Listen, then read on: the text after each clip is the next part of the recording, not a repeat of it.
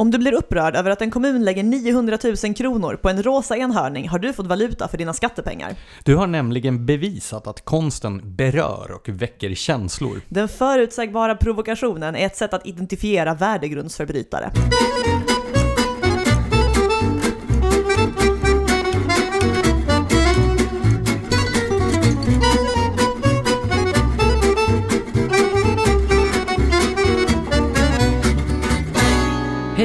Välkomna till Kompasspodden och vårt 60 avsnitt med mig, Lars-Anders Johansson. Och mig, Blanche Sande. Vi vill börja med att tacka alla er som har valt att stödja vår podcast genom att bli mecenater på vår Patreon-sida och då särskilt de som har valt att bli det sedan förra veckans avsnitt. Verkligen. Eh, I egenskap av oberoende, fristående podcast skulle det här arbetet inte vara möjligt utan era generösa bidrag. Och vi vill också tacka de som har skrivit upp sig som prenumeranter på vårt nyhetsbrev som får alla våra poddavsnitt och våra artiklar på kompassmagasin.se i sin inkorg varje morgon samma dag som vi har publicerat dem. Eller dagen efter, beroende på när vi har publicerat den. Och nu får man dessutom, när man registrerar sig som prenumerant på nyhetsbrevet, ett välkomstmail. Ja, alltså tanken är ju att vi ska göra vårt eh, nyhetsbrev till ett sånt här episkt mastodontprojekt. Så ju tidigare ni är med, desto mer får ni uppleva den här fantastiska resan. Men glöm för den sakens skull inte bort att också söka upp oss i andra kanaler i stil med Facebook och Twitter. Så med de orden går vi in på vårt första segment, nämligen Hänt i veckan. Så har du önskat dina vänner och fränder glad Kristi himmelsfärd eller har du önskat dem en glad Eid Mubarak? Pass! nej, alltså, eh, jag firar ju inte riktigt något dera. Så, så nej. Alltså, jag, det var väl Ann Linde som hade varit ute och eh, önskat sina följare eh, en glad Eid Mubarak på sitt Twitterkonto, mikrobloggen Twitter. Ja, mikrobloggen Twitter. Och hon gjorde ju detta på Kristi himmelfärdsdag. Ja, och då var det många människor som var upprörda över detta, som på beställning, eh, över att hon inte önskade människor en glad Kristi himmelfärd. Men handen på hjärtat, när hörde du senast någon önska någon annan en glad Kristi himmelfärd? Det gör man väl ändå inte? Nej. Alltså, nej men alltså på vilket, nej. Nej. Nej. Samtidigt så kan man väl också säga så här, även om kanske upprördheten var lite malplacerad och missade målet, så fanns det väl kanske ett element av beräkning vid det här utspelet, det vill säga att man helt enkelt, eller man, Ann Linde ville uppnå den här upprördheten. Ja, du menar det som blir provocerad av att hon gratulerar folk till Eid Mubarak och inte till Kristi himmelsfärd innebär att hon är en del av någon sorts islamistisk konspiration typ? Ja, precis. Att det här var ett sätt av henne att försöka kolla ut de som... Eh, kolla ut? På ka riktigt? Kalla ut, kalla fram, locka fram, locka ut ur sina gömmor, fram från under de stenar som de gömt sig. De som då på ett förutsägbart sätt blir upprörda över den typen av hälsningar. Jag tycker ändå det låter som en ganska rimlig tolkning faktiskt. Att hon kollade ut? att hon försökte skilja agnarna från vetet. Ja, har du gjort någonting annat sen sist vi sågs? Nej, jag har suttit på min balkong rätt mycket. Det är en bra balkong. Ja, det var ju fint väder i början av den gångna veckan, vilket föranledde mig då, som såg fram emot en glad Kristi himmelsfärd, att göra den här färden, inte till himlen, men i alla fall ut i skärgården. Så Kristi skärgårdsfärd, är det det du försöker? Nej, men jag tänkte så här, eftersom väderprognosen gav vid handen att det skulle vara fint väder hela helgen, så tänkte jag, men vad härligt, då blir det en helg i skärgården. Men ungefär så fort som jag kastade loss från hemmahamnen och gav mig ut så försvann det fina vädret och det blev kallt och regnigt. Känner du till det gamla talesättet lögn, förbannad lögn och väderleksrapporter? Det är Mark Twain som har myntat det, eller hur? Exakt. Ja. Men det var ändå ett gott beslut att åka ut för att eh, den här ringrostigheten som infinner sig i början av varje båtsäsong, jag tror att jag, ja, men jag betade av merparten av alla så här säsongsstartsmisstag som man kan begå. Till exempel att man bör ju se till att ankarlinan löper fritt innan man försöker ankra och eh, när, det, är rimligt. när man upptäcker att den inte gör det så ska man då inte backa in i ankarlinan så att den snurrar upp sig på propelleraxeln. Det låter också jätterimligt. Den där typen av nybörjarmisstag. Så att eh, nu ser jag fram emot en båtsäsong utan dylika fadäser. Ja, jag med, för jag tänkte ju våldgästa dig på båten. Okej, hur kommer det här våldet att ta sig uttryck? Det är jag lite nyfiken på. Jag återkommer. Bra, nej men du är så välkommen. Det behövs alltid gastar för om masten. Men nu lyfter vi blicken till omvärlden och veckans nyheter. Eh, vi har ju kommit fram till att eh, den här skatten på plastpåsar inte har varit någon större succé.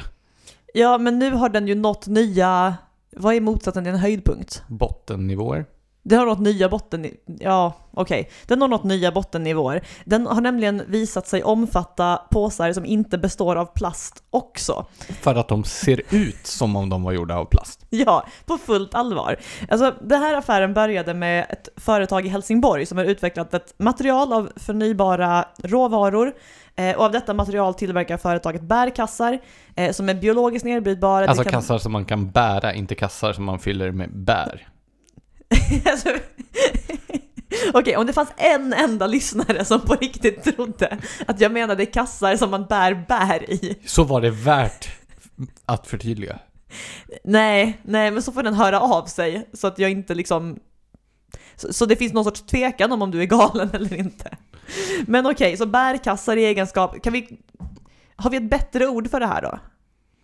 Inköpskassar, Jo, men tänk om man tar med sig matkassar. Matkassar. Vi på matkassar.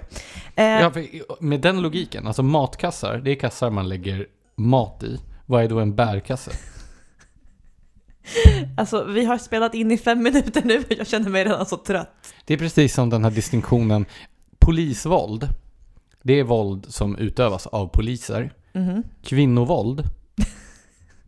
Precis, då är det ju våld som utövas av kvinnor. Men för att rekapitulera, ett företag i Helsingborg har utvecklat ett material av förnyelsebara råvaror som kan, eh, som kan eh, skapa matkassar Okej, det skapas påsar av det här materialet. som är påsar biologiskt är det nu. nedbrytbara. Ja, och det kan återanvändas upp till 50 gånger enligt ett statligt forskningsinstitut som heter RISE.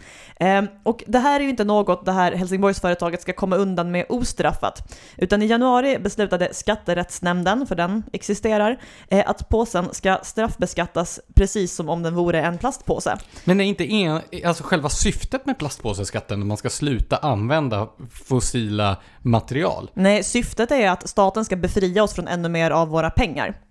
Eh, ja men alltså allvarligt talat, det är ju inte som att det inte framgick för vem som helst som vet hur man använder en sökmotor att plastpåsar i själva verket är bättre för klimatet än alternativen. Fast Alltså, det här är ju ett alternativ som verkar vara bättre för klimatet än en plastpåse. det är sant, i och för sig ett nytt alternativ och nu räknas den ju ändå som en plastpåse. Men så här, eh, vad nämnden menar då är precis som du sa tidigare att eh, plastpåsen ser ut som en plastpåse och därför ska den beskattas som en plastpåse. Du vet, if it walks like a plastpåse. And it Eh. sounds like a plastpåse. Men eh, eh, Skatterättsnämnden anser också att påsen inte är avsedd för varaktigt bruk. Och vem vet, 50 gånger kanske inte räknas som varaktigt bruk, men låter det inte lite orimligt ändå? Fast här, använder man verkligen? Och vad räknas som att använda den 50 gånger? Alltså fram och tillbaka till butiken? Jag vet inte. 50 gånger? Jag vet Samma inte. påse. Det är fortfarande, här, jag tycker den borde räknas som användbar, men det sjukaste här det är ju idén att eftersom påsen påminner myndighets-Sverige om en annan påse som myndighets-Sverige inte gillar, så ska den beskattas som den andra påsen. Alltså det är ju det är ju bisarrt och orimligt. Eh, och Gaia Biodynamics, som Men, företaget ögonblick. heter, Gaia Biodynamics. är det någonting så här från hjärna eller? nej det här är från Helsingborg då. Men eh, nu börjar jag ana ett samband. Du vet de här eh, anti-coronarestriktioner demonstrationerna som polisen slår ner så stenhårt på i jämförelse med andra typer av demonstrationer. Mhm. Det är ju en massa hippies som odlar biodynamiskt och dansar nakna i månskenet och så vidare. Alla vet att det är vad det gör. Ja, ja. och det här låter ju också som något hippiebetonat. Gaia Biodynamics. Det måste ju helt enkelt vara statens kamp mot hippisarna. Det är inte otänkbart. Jag har också alltid tänkt att alla som använder ordet Gaia är såna här kumbaya-människor vid lägereldar. Ja, alltså Mycket så här brokiga kläder och grejer för De att ge har fördomarna fritt spelrum. lyssnat på Enya när de har tagit fram det här materialet.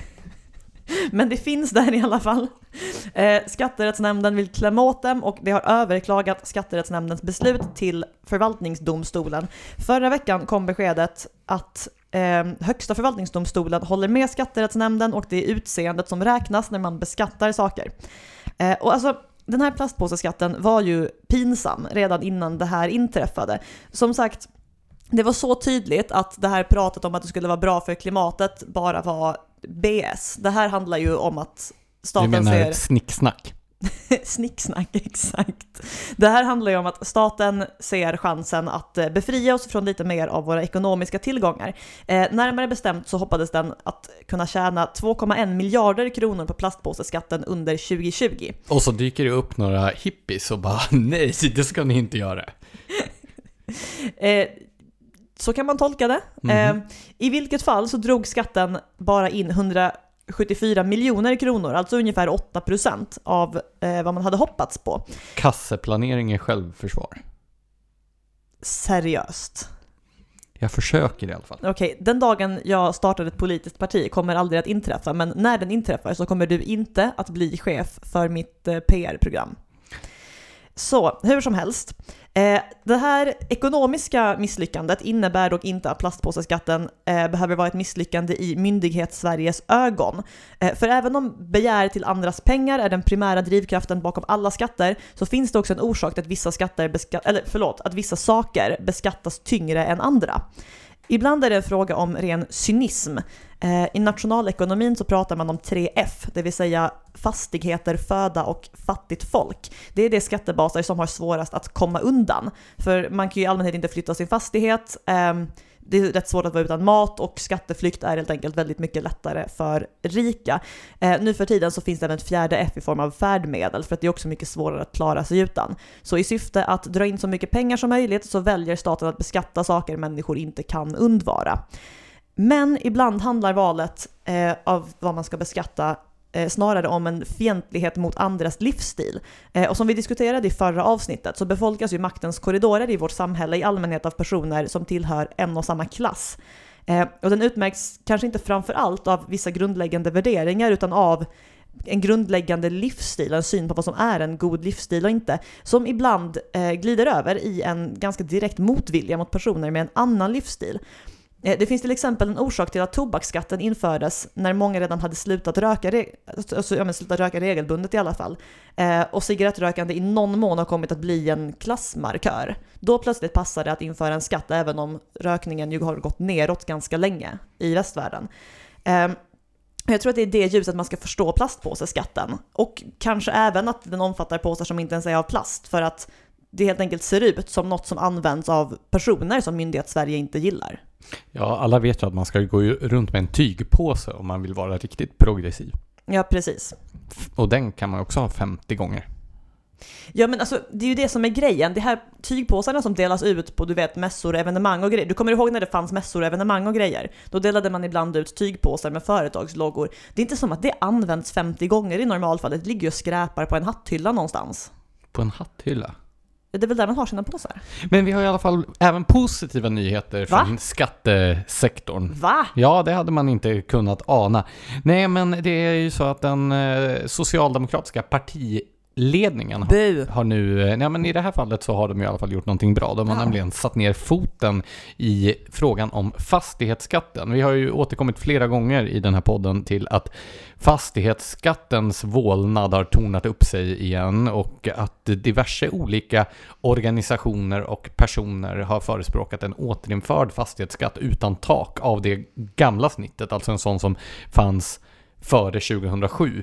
Och med de senaste, det senaste årtiondets värdeökningar, framförallt i storstadsområdena, så skulle det innebära en enorm ökning av boendekostnaderna för människor med egna hus. Ja, alltså det skulle ju utan problem innebära en extra, alltså en månadslön om året som går rakt i skatt för många människor. Ja, och det här har skapat en strid i det socialdemokratiska partiet där mer världsfrånvända och och radikala krafter, till exempel partidistriktet i Göteborg, har velat införa en progressiv fastighetsskatt.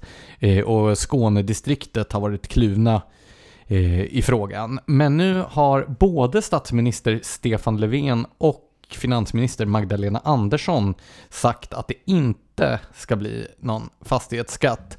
Eh, och det är ju intressant också att eh, lyssna till hur Löfven argumenterar. Jag citerar. Vanligt folk ska aldrig behöva oroa sig för att behöva gå från hus och hem om det område de bor i blir populärt, vilket han skriver då i ett inlägg på sin Facebook-sida. Det sociala mediumet Facebook. Precis. Eh, Kritiken mot fastighetsskatten handlar inte om viljan att bidra till det gemensamma utan om löntagares rädsla för att behöva lämna sitt hem. Fan vad jag hatar den här formuleringen dock om viljan att bidra till det gemensamma. Det är ju inte som att man betalar skatt för att man vill. Nej, men det är ju ändå fint att statsministern vidgår att eh, en återinförd fastighetsskatt skulle kunna vara ett hot mot människors möjlighet att bo kvar i sina hem. Jo, absolut. Och Ja. även Magdalena Andersson då har gått ut med att hon inte vill se en återinförd fastighetsskatt. Men hon är kritisk till hur den här fastighetsavgiften som man införde istället för den gamla fastighetsskatten är utformad och hon menar då att den är regressiv. Det vill säga att eh, proportionellt sett eh, gentemot taxeringsvärdet så är den högre för fastigheter med ett lägre taxeringsvärde. Men om man tittar bortom de här eh, politiska formuleringarna, vad tror du att det här egentligen handlar om? Varför vill inte Socialdemokraternas högsta toppar införa eller återinföra fastighetsskatten? Jag tror att de, en del av de här utspelen som har kommit från, åtminstone från arbetarrörelsehåll har varit testballonger för att se finns det en politisk sprängkraft i den här frågan. Socialdemokraterna vill ju gärna få till en sån här klasskonflikt, de rika mot de fattiga och kunna fula ut borgarna på det sättet. Samtidigt som det är svårt när de har surrat sig vid då, eh, Centerpartiet med deras skatte och arbetsmarknadspolitik. Men, eh, och sen eh, alltså LO till exempel, de vill väl också se en återinförd fastighetsskatt av någon slags sån här eh, nostalgiska klasskampsskäl. Men eh, testballongen har inte fallit så väl ut. Även om alla Sveriges nationalekonomer har blivit begeistrade bakom sina datorer så verkar det ju inte som att den breda allmänheten har slutit upp bakom den här klasskampsretoriken. Så jag tror helt enkelt att man har fått kalla fötter inför valet 2022 och därför så sänder de två tyngsta partiföreträdarna nu signaler till alla kongressombuden att nej, det ska inte bli någon fastighetsskatt. Så förhoppningsvis så kan vi ju åtminstone andas ut i den här frågan fram till valet. Sen vet man ju aldrig vad som händer därefter. Nationalekonomerna har ju en tendens att vilja rasta sina käpphästar. Och som sagt, det är tre FN, fastigheter, föda och fattigt folk. Precis, och då, nationalekonomer gillar ju inte de här tre sakerna.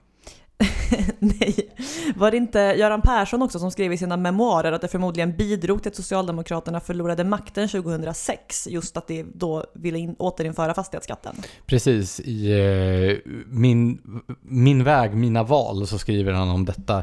Hur han på, vägen, på färjan till Gotland inför Almedalsveckan möter någon socialdemokratisk väljare som uppmanar honom att sänka fastighetsskatten och då inser han att de är fel ute. Jag tror att det här är det enda misstaget som Göran Persson har, har erkänt. Och det är väl knappt ett erkännande då? Jo, men eh, han är ganska tydlig där i, i boken om att eh, det här var, var det som han förlorade valet på. Ja, Så, så förhoppningsvis så har Socialdemokraterna lärt sig den läxan den här gången också. För, men eh, nationalekonomerna de vill ju alltid införa höginkomsttagarnas diktatur. Det vill säga att bara människor med eh, höga löner ska ha råd att äga egendom. Och eh, människor med låga löner som vars egendom har ökat i värde, de ska tvinga sig, tvingas att göra sig av med egendomen så att nationalekonomerna kan flytta in i deras hus. Precis, det blir effektivast så. Ja. Ett välsmort maskineri. Och apropå det så har ju också Folkhälsomyndigheten... Vänta, apropå ett välsmort maskineri. Ja. Okej. Okej, Ja. kör. Johan Carlsson uttalat sig om restriktionerna i en stor intervju i Svenska Dagbladet, Verner von Heidenstams gamla intelligensblad. Eh, och eh, ja, eh, Johan Carlsson, han, eh, nu var jag fortfarande kvar på Göran Persson. Johan Carlsson eh, menar att restriktionerna förhoppningsvis kan hävas redan i sommar, men att de största publikevenemangen, och det är ju de som jag då är engagerad i eftersom jag håller på Allmänna Idrottsklubben som har den största och bästa publiken, kommer antagligen att få vänta till senare i år. Alltså själv nöjer jag mig ju med att bara få sitta kvar på puben till en normal stängningstid. Du tycker att det ska finnas en normal stängningstid alltså? Ja, när den sista personen gått hem. Det är Ja, normalt. Okej, och det är du? Jag kan varken bekräfta eller förneka det. Du vill sitta kvar på puben tills den sista personen gått hem. I alla fall, Ja. det som var intressant med den här intervjun med Johan Carlsson var att eh, han menar att det är en det finns en, eh, en poäng med att inte vänta för länge med att öppna upp samhället. Han säger att det finns en poäng ur, ur hälsosynpunkt och generellt i samhället att inte vara för sen med att öppna. Det är viktigt att det finns en acceptans för åtgärderna. Ja, jag tror att du är ju Jag har ingen acceptans för åtgärderna Nej. och det vill jag vara tydlig med. Det har jag inte haft för ett ögonblick, ens i november. Johan det- säger att risken är ju att folk tycker att det inte finns någon vits med de åtgärder som ligger kvar. Det är hela tiden en ganska skör balans mellan acceptans och följsamhet. Så han menar alltså att risken med att låta eh, restriktionerna vara kvar för länge är att folk slutar följa den. Ja, Ja, då kan man ju lika gärna ta bort den. Ja. Men vad tror du? Det, det har ju, alltså jag har ju slutat hålla räkningen på, eller jag har slutat hålla koll på när det är senast påstått att eh, restriktionerna ska tas bort. För det har ju skjutit upp det, jag Det vet inte hur många gånger vid det här laget. Det... det, senaste var väl att man den 17 maj på Norges nationaldag eh, skulle inte öppna upp samhället men gå tillbaka till de lite mildare restriktioner som rådde i november. Bland annat då, och det är väl det som intresserar dig mest, att krogarna skulle få öppet till 22.30 istället för 20.30.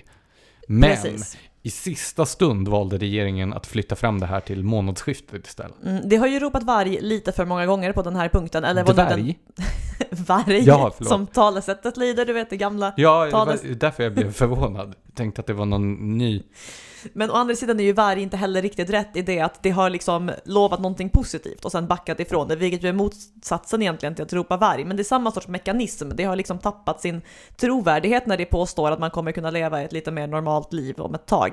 Kan de inte bara säga så här, men vi behåller restriktionerna till valet 2022? Så slipper man hålla på och så här, hoppas hela tiden. Ja, för hoppet skakade jag av mig för länge sedan. Alltså nu känner jag mer att de kan väl ha sina jävla restriktioner, bara någon bjuder in mig till en schysst svartklubb så att jag liksom kan, ja men så här, då kan vi väl, om, alltså då kan vi väl omfamna the roaring twenties och börja hänga på illegala pubbar istället och strunta totalt i reglerna. Jo, men du vet vad som hände på 30-talet. Jo men det var 30-talet, jag talar om 20-talet. Ja, och där, på något sätt så tror jag att vi via 30-talet skulle kunna hitta en övergång till nästa nyhet, nämligen den mycket oroande utvecklingen i Mellanöstern. Det har ju konflikten mellan Israel och Palestina, eller rättare sagt mellan den del av Palestina som styrs av terrororganisationen Hamas i Gaza, har eskalerat. Vill Ja. du eh, göra en sammanfattning av händelseförloppet? Med nöje. Så tar jag en promenad runt kvarteret så länge. Okej, vi ses om fem minuter. Eh, vad som händer här är alltså att Hamas, eh, organisationen som styr på Gazaremsan, är på krigsstigen, vilket den här gången Eh, alltså gnistan som tände den här gången var en dispyt kring ett bostadsområde i östra Jerusalem. Det är alltså en del av Västbanken som är den andra delen av Palestina. Ja, för Jerusalem som är uppdelat mellan Israel och Palestina ligger ju som, det är ju som en lång, vad ska man kalla det, som en arm från Israel rakt in i de palestinska områden och så ligger Jerusalem där och är delat. Eh, vad, hur ser de här två olika sidorna i konflikten på vad som händer där i östra Jerusalem? Ja, alltså judiska familjer menar att de har rätt till marken eh, i det här bostadsområdet eftersom de ägde den före 1948, vilket har bekräftats i israelisk domstol. Eh, 1948 invaderade ju Jordanien området, annekterade Västbanken och utvisade de israeler som bodde där. Eh, och sen i sexdagarskriget 1967 återtog Israel marken och det är palestinier som inte Eh, kan visa att Jordanien formellt har överfört ägandet. Jag är inte helt på det klara med exakt hur det här ska tolkas, men det ska tydligen finnas någon sorts formalitet för att visa att palestinierna har tagit över marken under den här eh, annekteringstiden. Eh, kan de inte visa det så är de förpliktigade att återlämna marken. Eh, palestinierna i fråga menar istället att marken tillhör dem. Och alltså, någonstans så finns det ju såklart en preskriptionstid för stöld. Alltså, jag kan ju inte komma och ta någonting ifrån dig för att jag anser att din farfar tog något från min farfar för länge sedan. Det är inte så det funkar, utan förr eller senare så måste man ju tyvärr leva med, med en oförrätt. Alltså, säg det till irländarna som menar att protestanterna inte har rätt till att bo i Ulster där de har levt i 500 år. Okej, jag ska ta det med dem. Eh, men så här, nej, det är klart att man kan hålla fast vid en konflikt väldigt länge på grund av sådana här saker, men jag menar så här, rent moraliskt, det är ju som den här idén att, eh, att vita amerikanare borde betala extra skadestånd till urinvånarna idag, när det inte lever en människa som var med om, alltså, du fattar, någonstans måste man dra en gräns i historien, även om det fortfarande är oacceptabelt med stöld såklart. Men ja, det är så det är helt enkelt. Du får helt enkelt åka ner och leda de här förhandlingarna. Eh, jag misstänker att det skulle kunna gå lite galet. Jag, jag har ibland stött på personer som är mindre diplomatiska än jag själv, men det är ganska många år emellan tillfällena och jag tror inte att jag skulle vara den bäst lämpade personen för att uttrycka det diplomatiskt. Eh, men som sagt, även om det finns den här preskriptionstiden för stöld så får jag intrycket av att en mer vanligt förekommande eh, uppfattning bland palestinier än filosofiska överväganden kring ägande och så vidare eh, är det är helt enkelt den här grundläggande utgångspunkten att Israel inte borde existera som stat överhuvudtaget. Ja, det har väl varit både PLOs och Hamas ståndpunkt. Eh, ja, Hamas hade länge i sina stadgar att eh, Israel ska utplånas och så diverse antisemitiska haranger. Tydligen har det mildrat sina stadgar en del eh, sen det var som värst, men, men i alla fall inte helt sympatiska formuleringar. Och den här eh, senaste konflikten då, hur har den utspelat sig? När började det hela? Um, alltså, våldsamheterna utbröt 7 maj och sen har det spritt sig. Det började i Jerusalem och sen har det spritt sig över eh, över landet. Eh, några dagar senare började Hamas skjuta raketer från Gazaremsan och Israel har svarat på det militärt.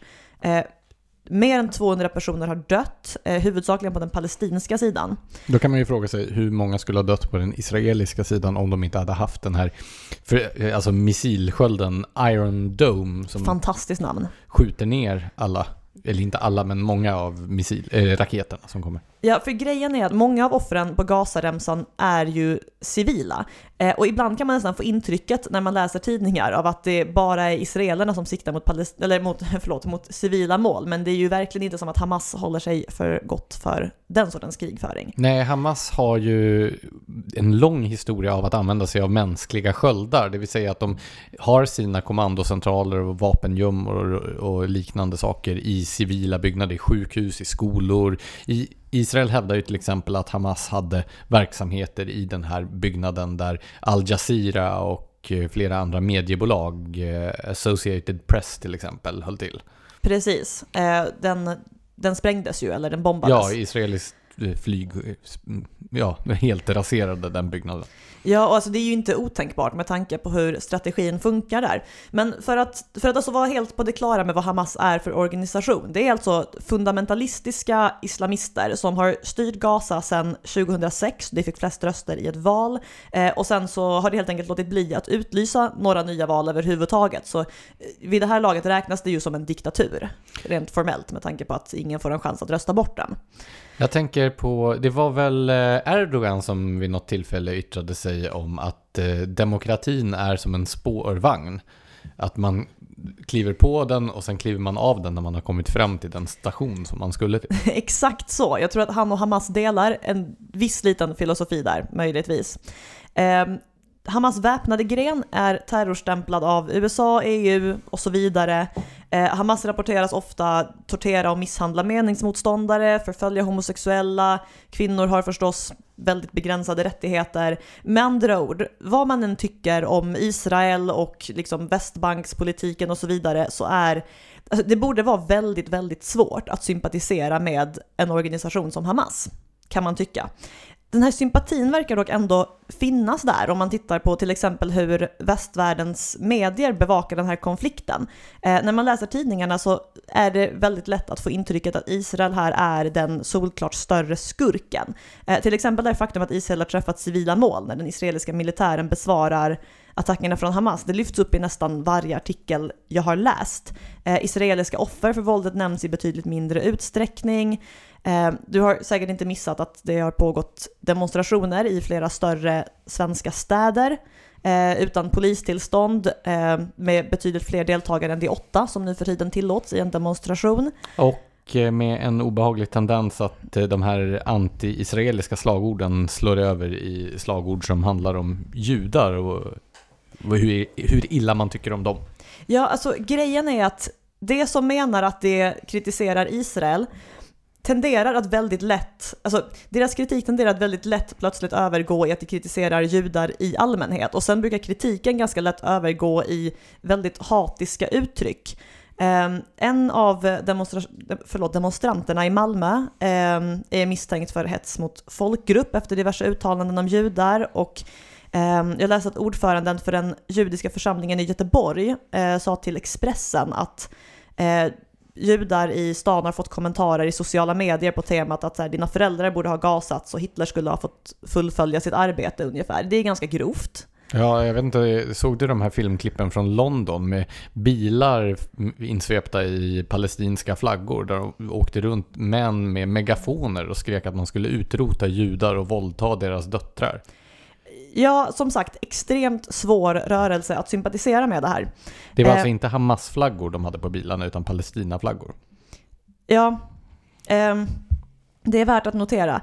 Eh, och de offentliga fördömanden av det här har varit i mitt tycke relativt få och sällsynta, åtminstone om man jämför det med hur det hade låtit om någon annan minoritet i Sverige hade varit föremål för den sortens ja, men, demonstrationer, hat i sociala medier och så vidare.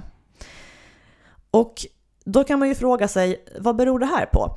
Eh, jag tycker att det finns, framförallt hos personer som kanske lutar lite åt vänster, en ovilja att kritisera dem som upplevs vara i underläge i kombination med en patologisk oförmåga att förstå vem som är i underläge.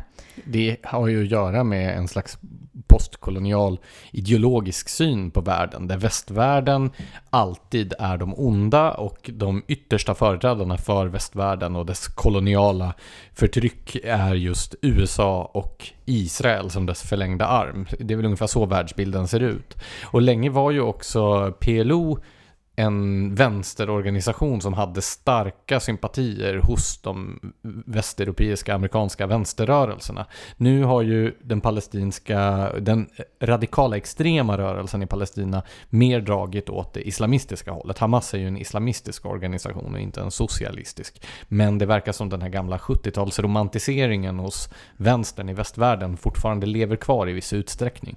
Kanske för att det finns en sån mängd av käcka sånger och slagord ord från den tiden som man fortfarande kan ta till i sina demonstrationståg. Ja, alltså eh, David Andersson har ju eh, förklarat det du beskriver väldigt bra i sin bok med skuldkänslan som drivkraft om svenska Israelvänner och västfiender som gavs ut 2017 på Timbro förlag. Eh, och den beskriver, alltså den beskriver egentligen den svenska debatten om Israel och Palestina Ehm, och förklarar hur de båda sidorna i den här debatten har helt olika världsbilder. Eh, det går ut på att de identifierar olika centrala konfliktlinjer eh, i världen. Eh, för en del så är det motsättningen mellan demokrati och diktatur som är det centrala. till exempel resonerade den gamla folkpartisten Per Ahlmark så i sin bok Vänstern och tyranniet. Från... Också utgiven på Timbro förlag, 1994. Ja, det är sant. Det är sant. Ehm, med en sån utgångspunkt så framstår ju Israel som oändligt mycket bättre än den, den ganska hänsynslösa diktaturen i Palestina i det att Israel ju är en, en demokrati. Men eh, det finns också ett annat sätt att betrakta världen, nämligen eh, som att motsättningen är mellan vad man kallar första och tredje världen, där den första historiskt sett har utsatt den andra för allehanda hemskheter och därför alltid bär på en permanent medfödd skuld till den tredje världen. Ja, det var det jag menade med postkolonial ideologi.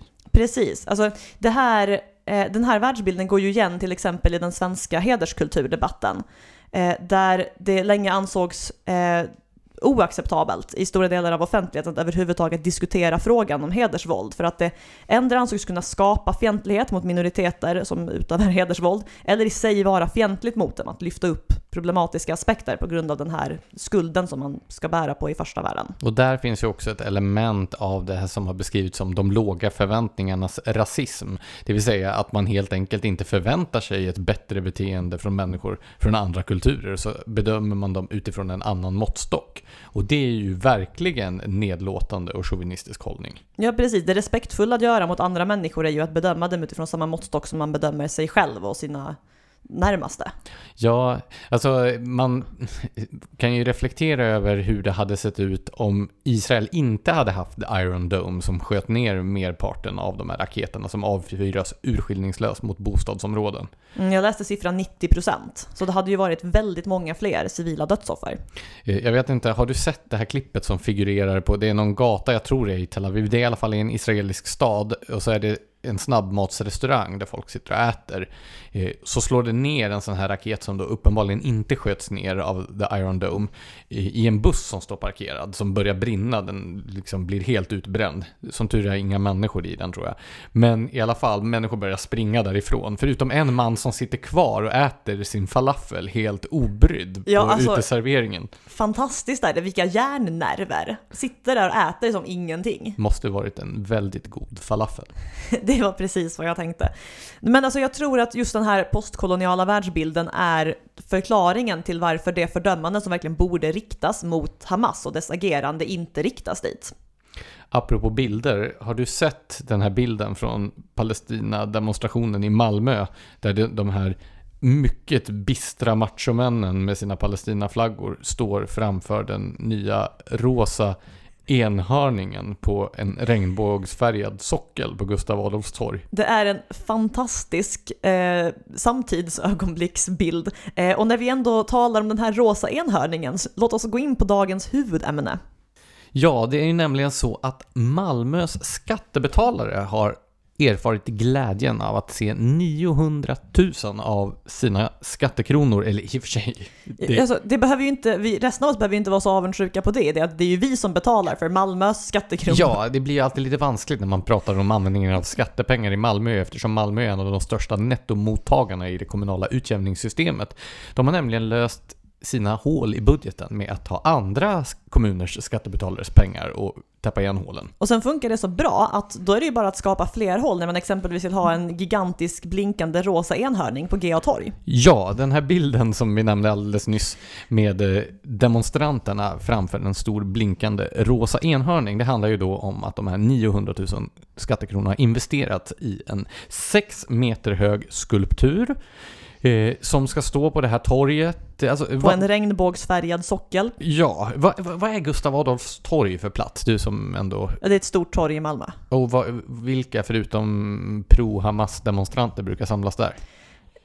Men alltså det, det ligger ju mitt i centrum så det är lite, lite allt möjligt. Ja, den här 6 meter höga enhörningen ska i alla fall stå där fram till den sista augusti och syftar till att uppmärksamma evenemanget World Pride som staden står värd för i år tillsammans med Köpenhamn på andra sidan sundet. Och eh, Andreas Schönström, Socialdemokraterna, är tekniska nämndens ordförande och han beskriver den här syftet med enhörningen så här. Enhörningen blir en glädjespridare i staden, såväl bland barn som vuxna. Även i sitt färgsprakande skimmer bär den också ett allvarligt budskap när den påminner oss på ett lekfullt sätt om alla människors lika värde. Det känns som att han inte riktigt kan bestämma sig för om det här är någonting allvarligt eller någonting lekfullt. Alltså, om vi tar då enhörningen som mytologisk metafor så är det ju en symbol som står för renhet, skygghet, oskuld och det avvikande och unika. Classic Malmö. Det är så du skulle beskriva Malmö? Nej, det är det inte. Nej, och det blir ju också så här...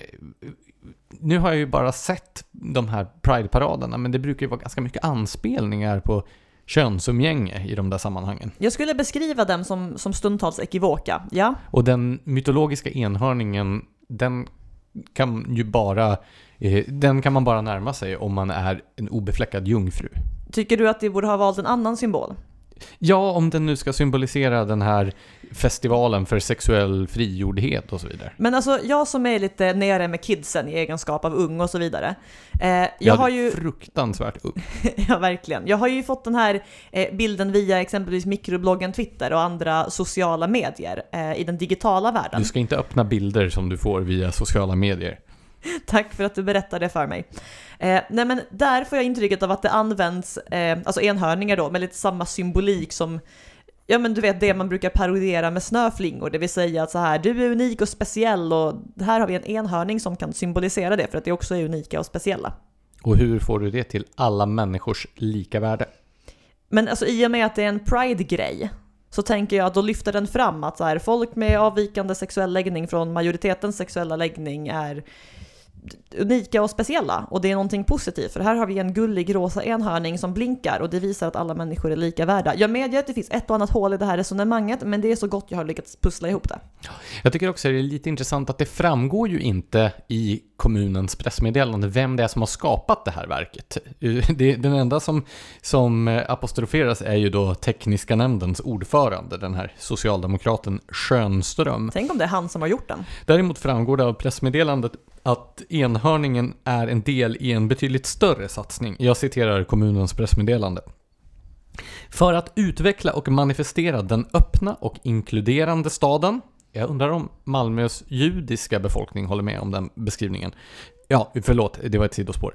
Tillbaka till pressmeddelandet. För att utveckla och manifestera den öppna och inkluderande staden gör Malmö stad många olika insatser. Allt från att höja kompetensen hos alla medarbetare i syfte att stärka hbtqi-personers rättigheter till att måla parkbänkar och papperskorgar i regnbågens färger. Till och med temat i årets blomsterplanteringar symboliserar kärlek och tolerans genom transparenta färger som i en regnbåge på himlen. Men alltså vilka färger brukar blommor ha om inte regnbågens färger? Alltså allvarligt talat. Så Alltså, det här är ju jättedumt. Den här rosa enhörningen är alltså bara toppen på ett regnbågsfärgat isberg. Bestående av regnbågsmålade papperskorgar. Och om då själva skulpturen har kostat nästan en miljon skattekronor så undrar man ju vad det kostar att måla alla papperskorgar och så vidare. Men jag skrev ju en text om det här fenomenet på kompassmagasin.se. För det här verket är ju då så undermåligt ur rent konstnärligt i rent konstnärligt hänseende att inte ens upphovspersonen vill stå för det utan har anonymiserats i press, pressmeddelandet. Däremot så fyller den här typen av symboler som det ju är, det är ju en uppenbar anspelning på den här woke, va, hittade vi på ett svenskt ord för woke? Nej. Nej, den här woke-ideologins eh, Eh, symbolvärld, eh, där ingår ju enhörningarna också. Och eh, den här typen av konstverk har kommit att fungera som ett slags lackmustest för att bedöma individers moraliska vandel. Om du villkorslöst sluter upp bakom ett sånt här konstverk och att det inköps för dina skattepengar, då har du bevisat att du är en anhängare av värdegrunden och således moraliskt oantastlig. Men om du däremot är kritisk, oavsett om det handlar om att du är kritisk till verkets politiska tendens eller dess eventuella estetiska kvaliteter eller den kostnad som det har inneburit för skattebetalarna och dig själv, då har du avslöjat dig som en allmänt suspekt person. Jag kommer osökt att tänka på den här menskonsten som ställdes ut i eh, Stockholms tunnelbana för Var några du år sedan. kritisk mot denna? Eh, jag, alltså jag är ju en allmänt suspekt person antar jag, för jag kände mig ju väldigt kritisk till den i det att jag inte tyckte det var, alltså till att börja med var det ju inte särskilt imponerande konst rent tekniskt. Sen så tycker jag ju att den var lite äcklig också. Ehm, samma sak med det här på Fridhemsplan i tunnelbanan där så hade man Tycker länge... du att kvinnans kroppsliga funktioner är äckliga? Jag tycker att vissa grejer kan man kanske hålla privat och det står jag för. Du vill alltså inte behöva se kroppsliga utsöndringar på tunnelbanans väggar?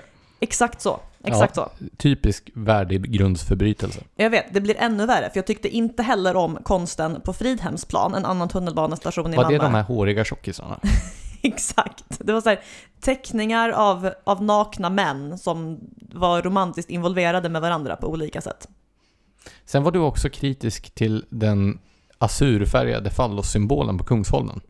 ja, någon hade ju målat en sån här blå jättepenis på ett hus eh, på Kungsholmen. Eh, och den var ful och... Men varför, alltså, kan man inte bara måla någonting annat? Alltså jag fattar att konstnären tyckte att han eller hon var jättelistig som lyckades få en massa shock value och folk tog bilder av den och bara haha. Men alltså allvarligt talat, bara rita något annat.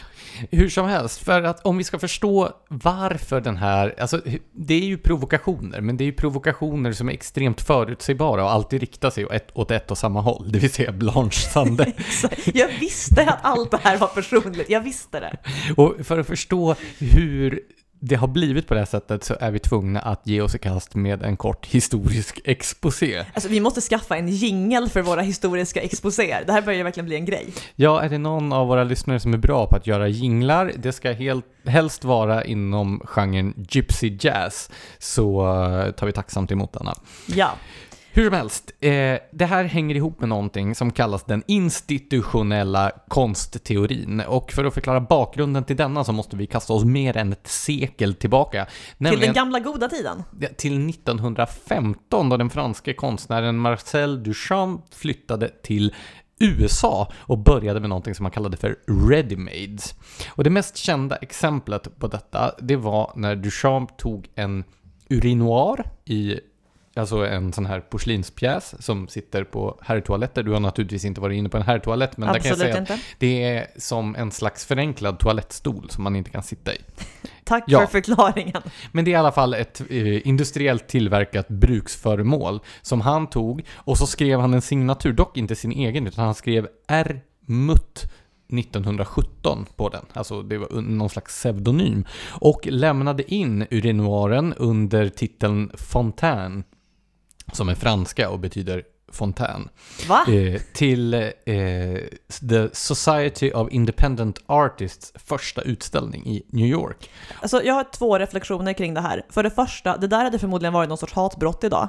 För det andra, alltså finns det något som känns mer trött än att bara, här har vi någonting lite halvvidrigt, det här är konst. Ja, alltså så här, nu känns det ju exceptionellt trött, men 1917 var det ju fortfarande ganska nyskapande.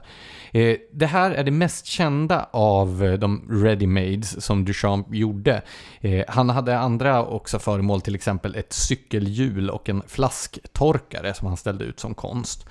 Eh, det här att ta vardagliga föremål, ställa ut dem som konstverk var influerat av den dåtida konst inriktningen dadaismen som var ett, ett slags barnsligt förenklat konstuttryck som polemiserade mot den traditionella föreställande konsten och syftade till att dekonstruera själva begreppet konst. På tal om saker som känns extremt trötta idag.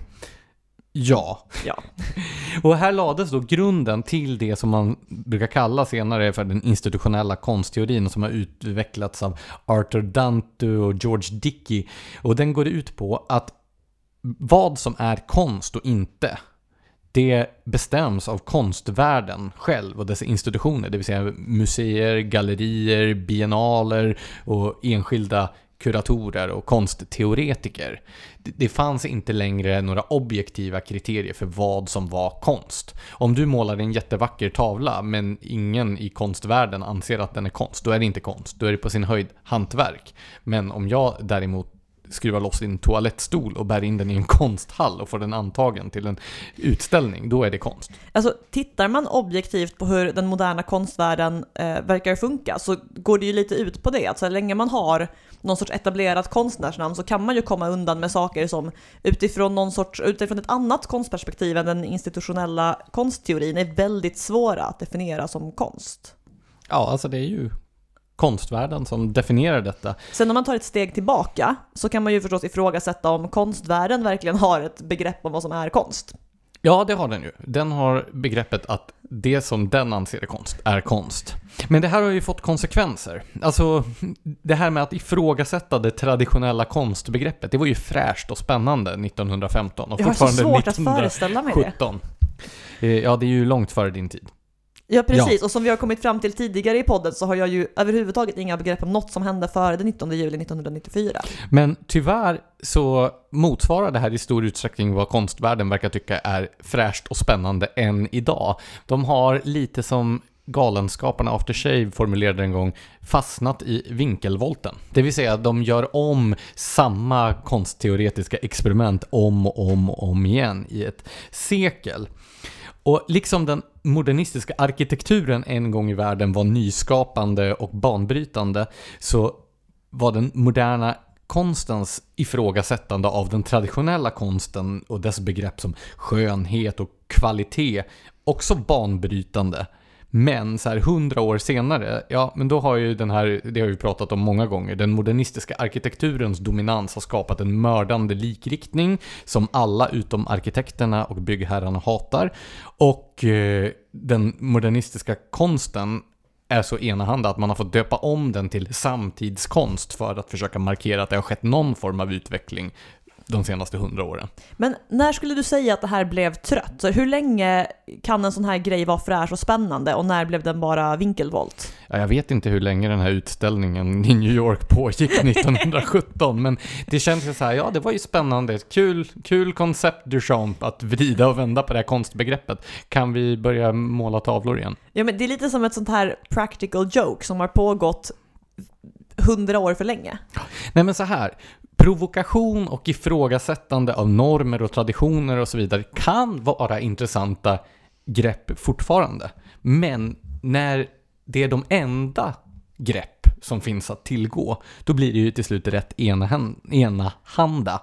Och alltså, nu så har vi ju nått en punkt när vi har, eh, av total relativism, när de enda två grepp som finns är antingen olika typer av politiska utspel i konstform. Och då blir det ju ofta den här typen av väldigt banala symboler som en rosa blinkande enhörning.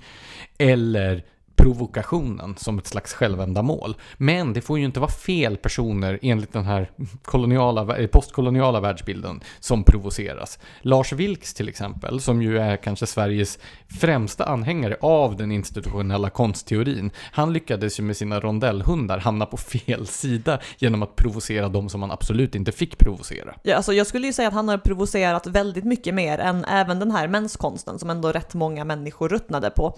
Eh, men det har ju inte uppskattats av, eh, av konstvärlden. Nej, och nu har det ju blivit så i den här totala relativismens tidsålder att Dålig, förutsägbar och illa utförd konst, den försvaras just med relativistiska argument. Alltså så här, skönheten ligger i betraktarens öga. Eller jaha, du kanske tycker den är ful, men någon annan kanske tycker att den är vacker. Ja, det finns ju absolut ingen objektiv standard för skönhet. Och sen så finns det ju då den här fällan, eh, apropå till exempel Ann Lindes utspel med backlavan där på mikrobloggen Twitter. Det här var alltså när hon önskade Eid Mubarak? Ja, att om någon blir förbannad, oavsett varför, då är det ett bevis på att det har varit ett lyckat projekt. Mm. Eh, så om du blir arg för att dina skattekronor har gått till en rosa enhörning, då har du visat att enhörningen berör och väcker känslor. Kallade du just Ann Lindes Twitterkonto ett konstprojekt? Nej, men det var samma typ av eh, medvetna provokation för att uppnå samma effekt. Ja, det här jag får samma intryck. också ihop med den nya definitionen av konstnärlig frihet. Förut så definierades ju konstnärlig frihet som att man som skapande person inte skulle censureras av staten, kyrkan, överheten.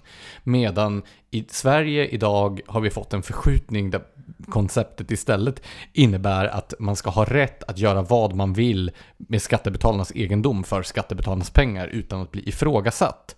För den som inte får leva på andras pengar är ofri? Ja, inte bara så, utan den som inte heller får rita vad den vill på andras egendom är ofri. KRO, alltså Konstnärernas riksorganisation, var ju mycket kritiska när Nacka kommun häromåret inom ramen för muralmålningsfestivalen Wall Street Nacka satte upp kriterier för vad som fick förekomma och inte fick förekomma på de verk som konstnärer då fick betalt för att utföra på kommunens väggar. Vänta, det hade alltså fräckheten att inte bara beställa vad som helst, utan att beställa något specifikt? Ja, det är ungefär som om du skulle anlita en konstnär för att utföra en väggmålning hemma i ditt hem. Och sen säger du så här, jag vill att den ska föreställa, säg något, en rosa enhörning. Det låter verkligen som jag. Ja, precis. Jag känner ju dig vid det här laget. Eller hur? Eh, då skulle KRO säga att du är ett hot mot den konstnärliga friheten. Eftersom den här konstnären som tar dina pengar för att utföra en målning på ditt uppdrag inte har fått måla precis vad den vill.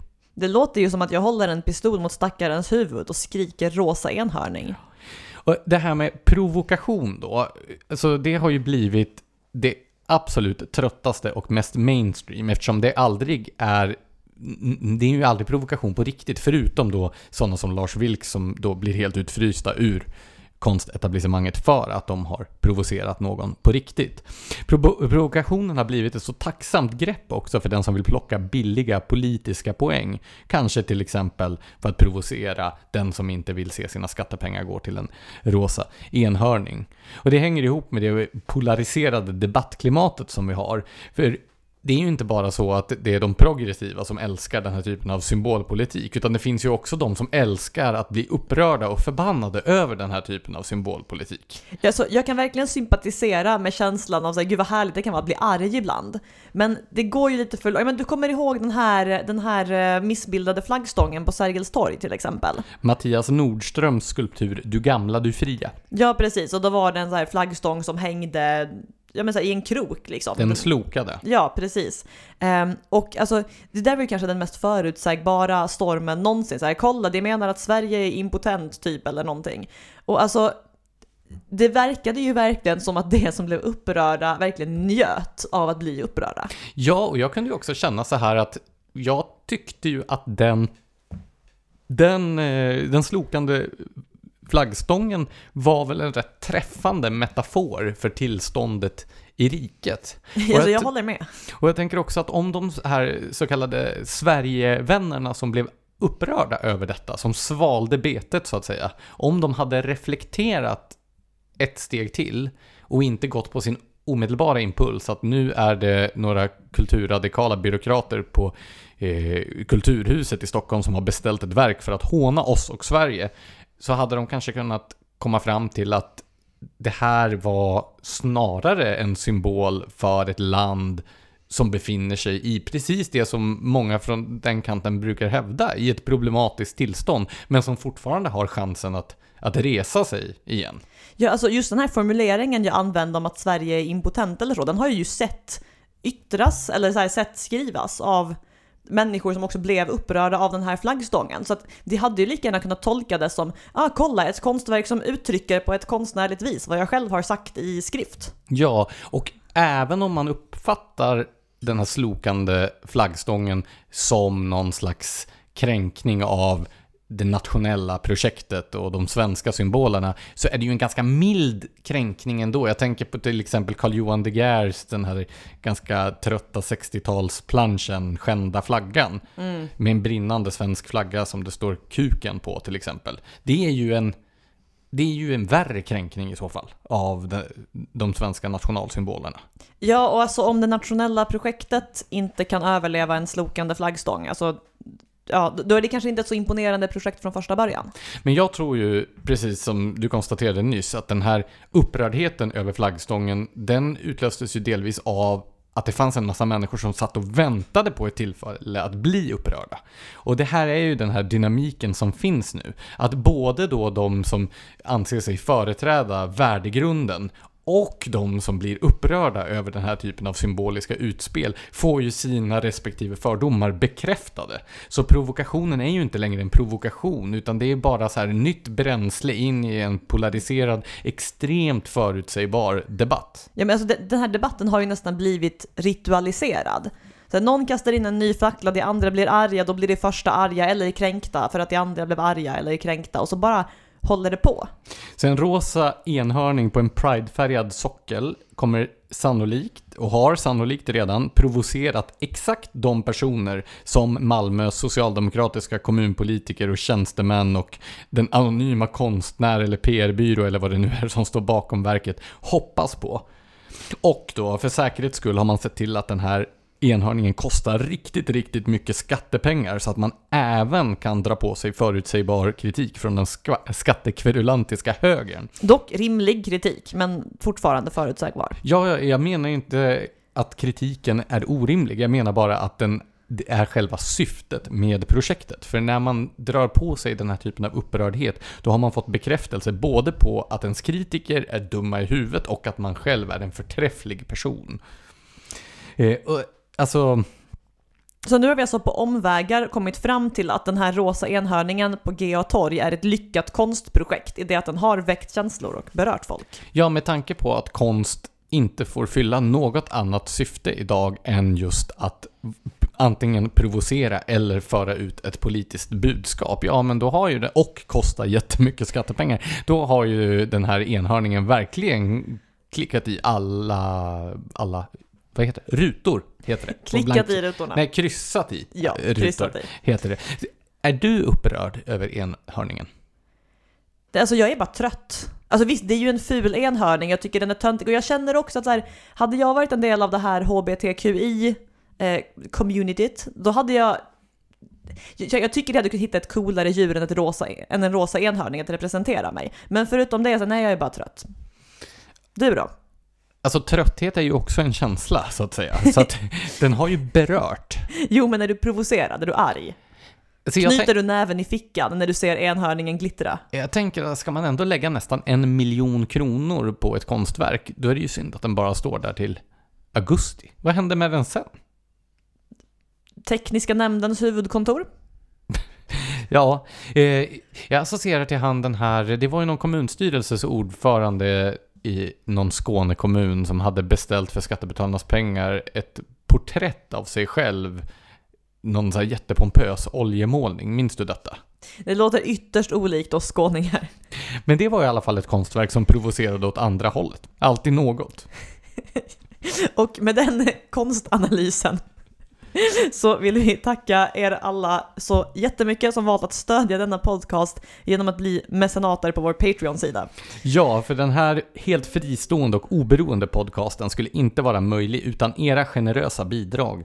Kom också ihåg att prenumerera på Sveriges mest, ny, mest nya frihetsbrev. Mest, Mest nyhetliga frihetsbrev Där satt den, så att ni aldrig missar ett poddavsnitt eller en text på kompassmagasin.se. Men glöm inte heller att följa oss i eh, sociala medier, alltså på det sociala mediumet Facebook och på mikrobloggen Twitter. Och där dela och kommentera och gilla våra artiklar och poddavsnitt så att de når ut till fler personer. Tack för att ni har lyssnat på denna poddradio.